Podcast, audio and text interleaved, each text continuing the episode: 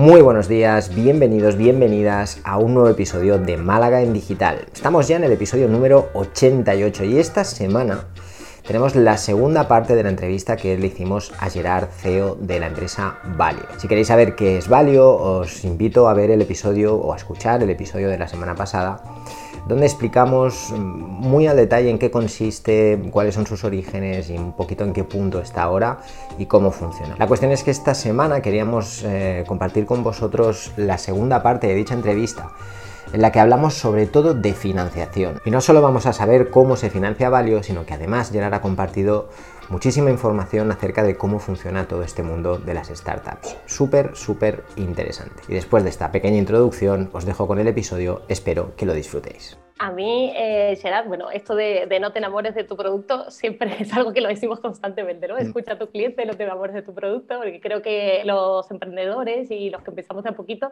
pues lo primero que hacemos, ¿no? ¿No? Si mi idea es genial, ¿cómo, ¿cómo, no va a funcionar? Así que, que me encanta ver, ver, eso y sobre todo me encanta que has dicho que han conseguido financiación, ¿no? De, externa. Y bueno, y ahí al final creo que es lo que nos, más nos cuesta a los autónomos cuando estamos creciendo, pedir dinero, ¿cómo lo habéis hecho? O sea, tú ya nos contaste un poco que venías de, un mundo donde estabas más acostumbrados, ¿no? Pero cuéntanos, ¿cómo fue el paso de decir, bueno, vamos a pedir dinero y vamos a dejar de poner dinero en nuestro bolsillo? Porque creemos que esto tiene un crecimiento rápido, estamos viendo que lo que tú dices, ¿no? Estamos buscando la rentabilidad, pero estamos creciendo en el camino. Entonces, ¿cuándo fue la decisión? ¿Ya era en una plataforma de cursos o todavía estaban haciendo eh, análisis financiero para la gente?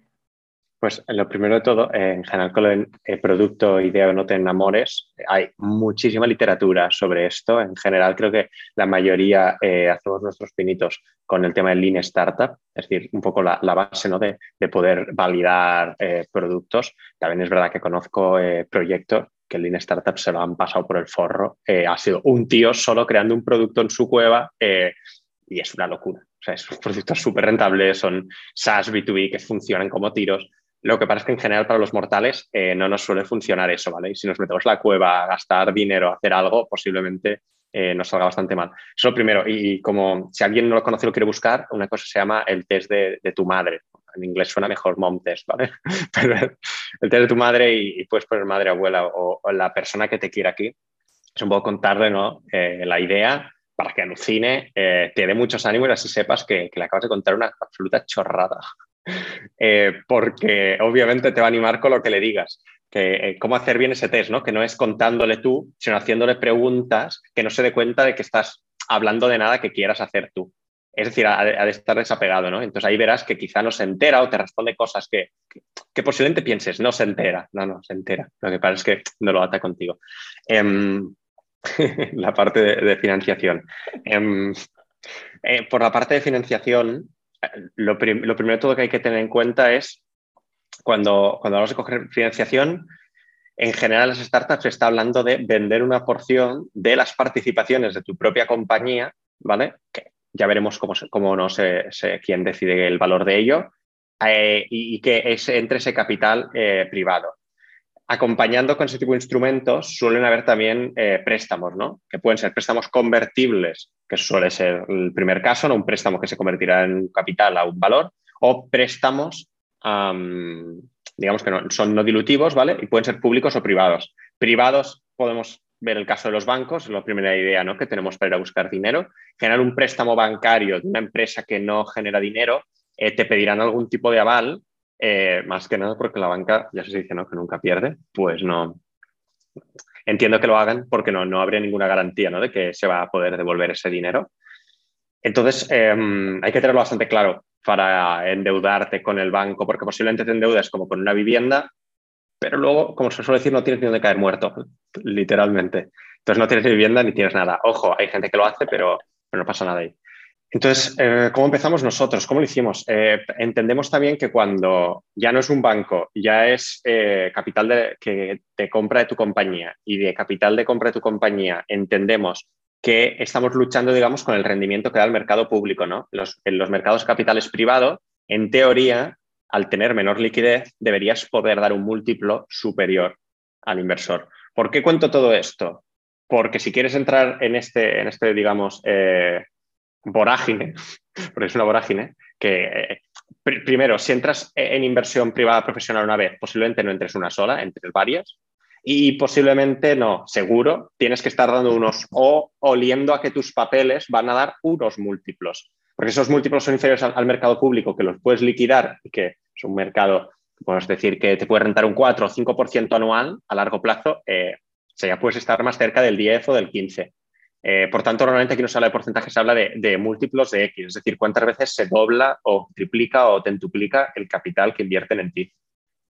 ¿Esto es para todo el mundo? Sin duda no. Em, por eso hay que tenerlo bastante claro cuando se entra.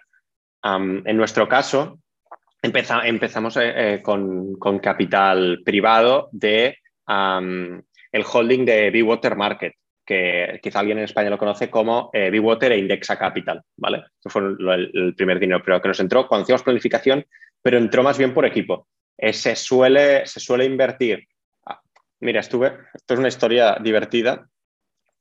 Eh, conocí una persona que creo que es, de las personas que ha levantado en un corto periodo de tiempo más dinero, ¿no? Eh, no es española, es, es de San Francisco, ¿vale? Y la persona me dijo que en general para, para que pasara eso, ¿no? Tenía que pasar una de estas tres cosas. Primera, unas métricas de otro mundo, algo que no se ha visto jamás. En general nadie tiene esto. Bueno, Facebook, en los inicios, etcétera, pero no se puede contar ¿no? con ello. Unas métricas abrumadoras. La segunda parte, un equipo eh, que parezca que ha venido de Marte, literalmente, como yo el hijo de Elon Musk, el fundador de sí, sí, cosas así, ¿vale? O sea, algo acojonante. Ahí también se levanta mucho dinero en muy poco plazo. La tercera, la que en general tenemos que luchar todos, que lo que hagas, el inversor le encante. O sea, sea eh, el, digamos, la oportunidad, ¿no? el deal flow que se conoce en Venture Capital, más interesante de ese trimestre al menos. Que le encante, Dios, eso tiene mucho sentido. Obviamente, el equipo te ha de encajar, el momento te ha de encajar, pero que sea algo que le encante y que quiera usar. Entonces, ahí en general eh, sueles conseguirlo.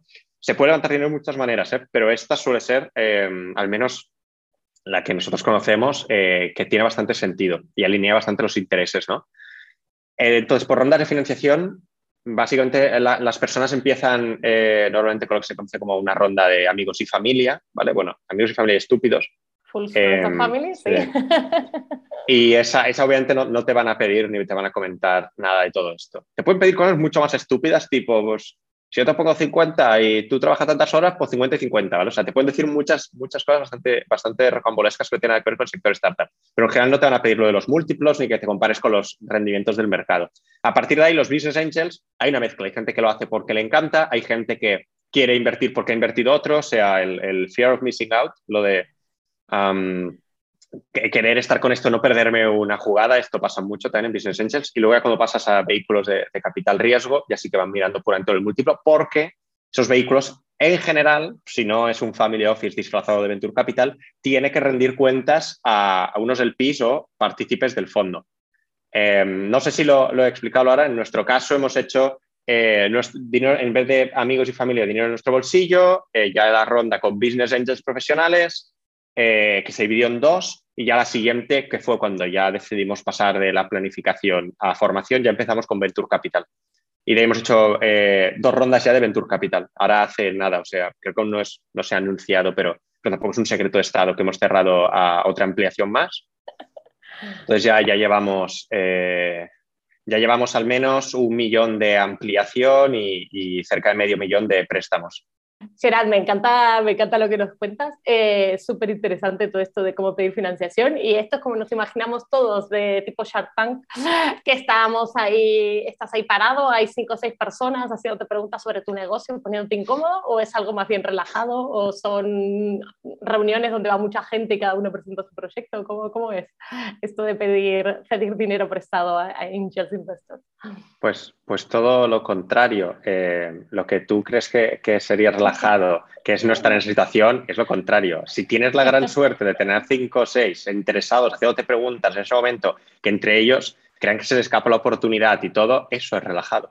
Lo que no es relajado es cómo contactar, cómo, cómo, te conozcan, cómo que les interese el proyecto, o sea, eso, eso es lo que, lo que se pone peor. Entonces sí que es verdad que todos eh, desearíamos ¿no? esa, esa, sala llena de gente eh, que se debate por, por, el proyecto, pero no, eso no, no, suele, no suele ser así. Em, normalmente el proceso, si, si conoces cero y nada del sector, pues tienes que empezar a cara de perro, o sea, pues a través de LinkedIn, emails, presentándote en foros, haciendo un poco pues picando piedra. Esto es, eso, por si nadie te conoce, pues tampoco nadie se va, a fiar de ti a la primera. Sí que es cierto que en estos últimos años cada vez están mucho más abiertos y parte de su trabajo, no nos olvidemos, es tener deal flow, es decir, es tener oportunidades de inversión. ¿vale? Entonces, ellos están, hablo de Venture Capital, eh, Business Angels, quizá no tanto, ¿no? Em, pero están, están obligados a conocer más proyectos. ¿Qué pasa? Suelen, pues los que más se fijan y primeros que conocen son los que vienen recomendados. Por tanto, quizá la estrategia número uno es venir bien recomendado. Y con esa estrategia en general llegas muchísimo más lejos que, yendo a puerta fría, ¿no? Como todo, como todo en la vida. Em, ¿Esa recomendación tiene que ver con eh, quién sea, de qué familia vengas tal? Pues en general te diría que no. O sea, en ese sentido hay mucha más meritocracia. Tiene que ver con qué has hecho antes y si antes has emprendido un proyecto y qué múltiplo has sacado de ello y tal. Aquí quizá lo, lo interesante y divertido es cuando empiezas de cero. ir a enfrentarte, exacto, por primera vez sin tener nada que te respalde, eh, a pedir dinero. Bueno, supongo que ahí uno sí que empezaría con Full Friends and Family para, ir teniendo algo de carrerilla, ¿no? Sí, pero, pero dicen que si no te la juegas con tu propio dinero porque se la tendrían que jugar otros, ¿no? Por ello. Sí que es algo muy relativo, depende de la situación. Es muy complicado y no, uno mismo no puede juzgar las realidades individuales de los demás, ¿no? Como, como decían ahí en el libro este de Homo sapiens, ¿no? de cómo, cómo, es las realidades colectivas individuales de cada uno. O sea, nosotros creemos que, entendemos a las demás personas porque nos estamos imbuidos en una especie de, realidad colectiva sobre que somos seres humanos, estamos bajo un mismo sistema, etcétera, etcétera. Pero cada uno tiene una visión completamente individual de, su situación y de su vida. E incluso dos personas con la misma situación a nivel de, métricas, podemos decir, o de números, eh, se la toman completamente de manera opuesta. Por tanto, entendemos que hay gente que, eh, pues para emprender necesite el mismo salario con el que venía trabajando, un salario relativamente alto, no sé, X, ¿no? Eh, no poner ni un duro porque está sobre, sobreexponiendo su propia posición, etcétera, etcétera, etcétera, ¿no?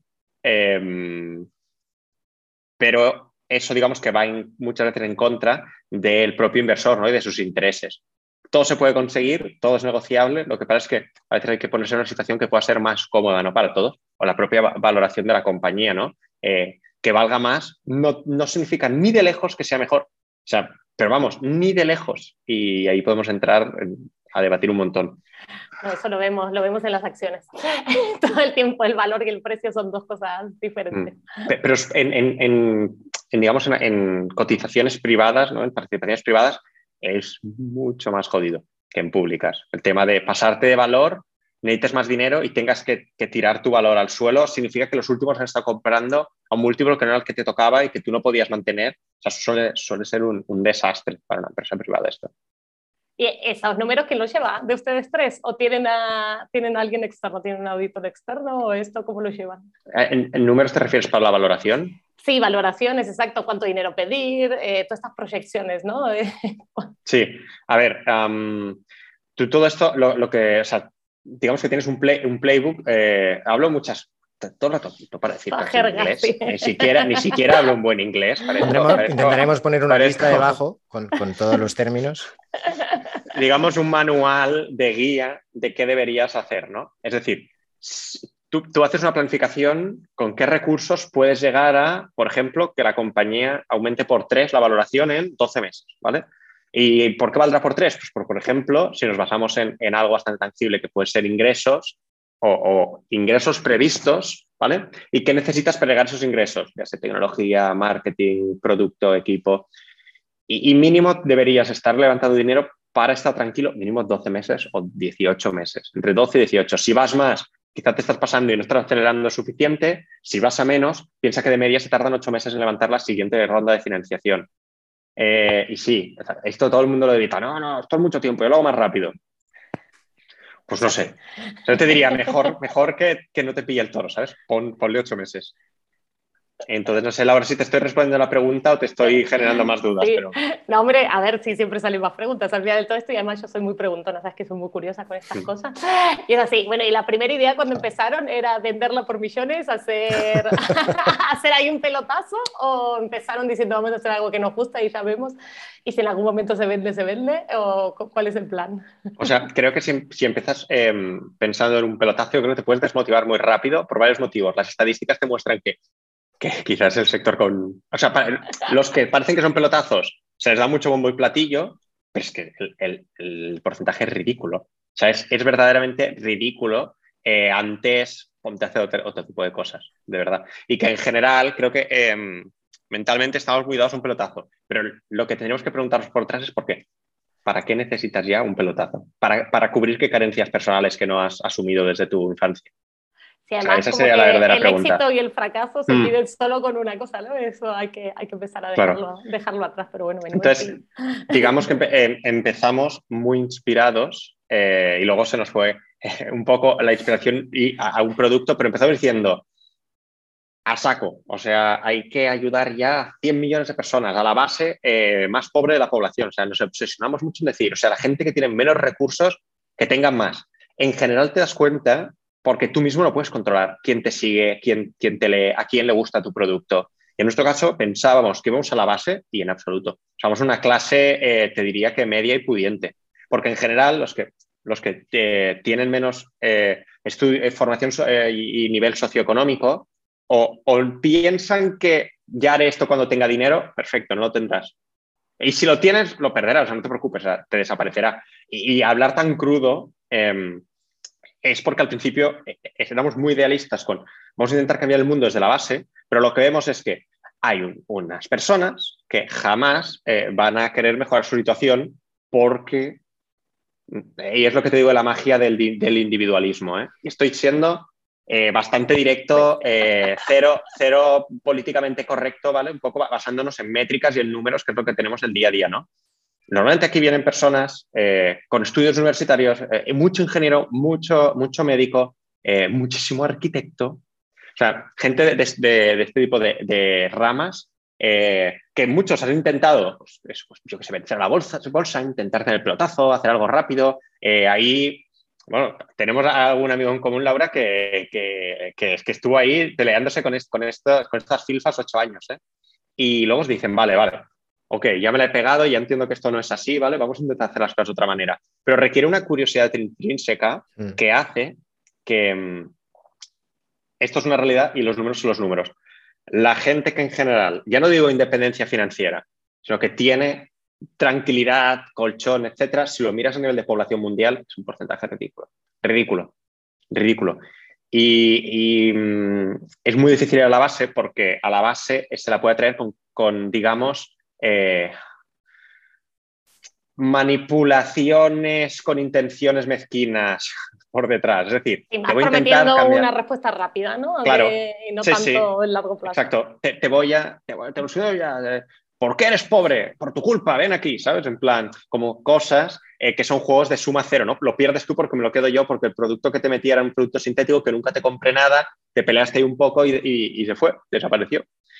Eh, entonces, claro, si ves que hay estos incentivos, eh, es complicado. Por eso te digo, de la pregunta, que quizá no tenía nada que ver que me has hecho, pero la, cuestión es, creo que cuando te intentas enfocar al primer público que consideras, ¿no? Por tus valores, por lo que sea, no tiene por qué ser eso y absolutamente nunca tu público es todo el mundo.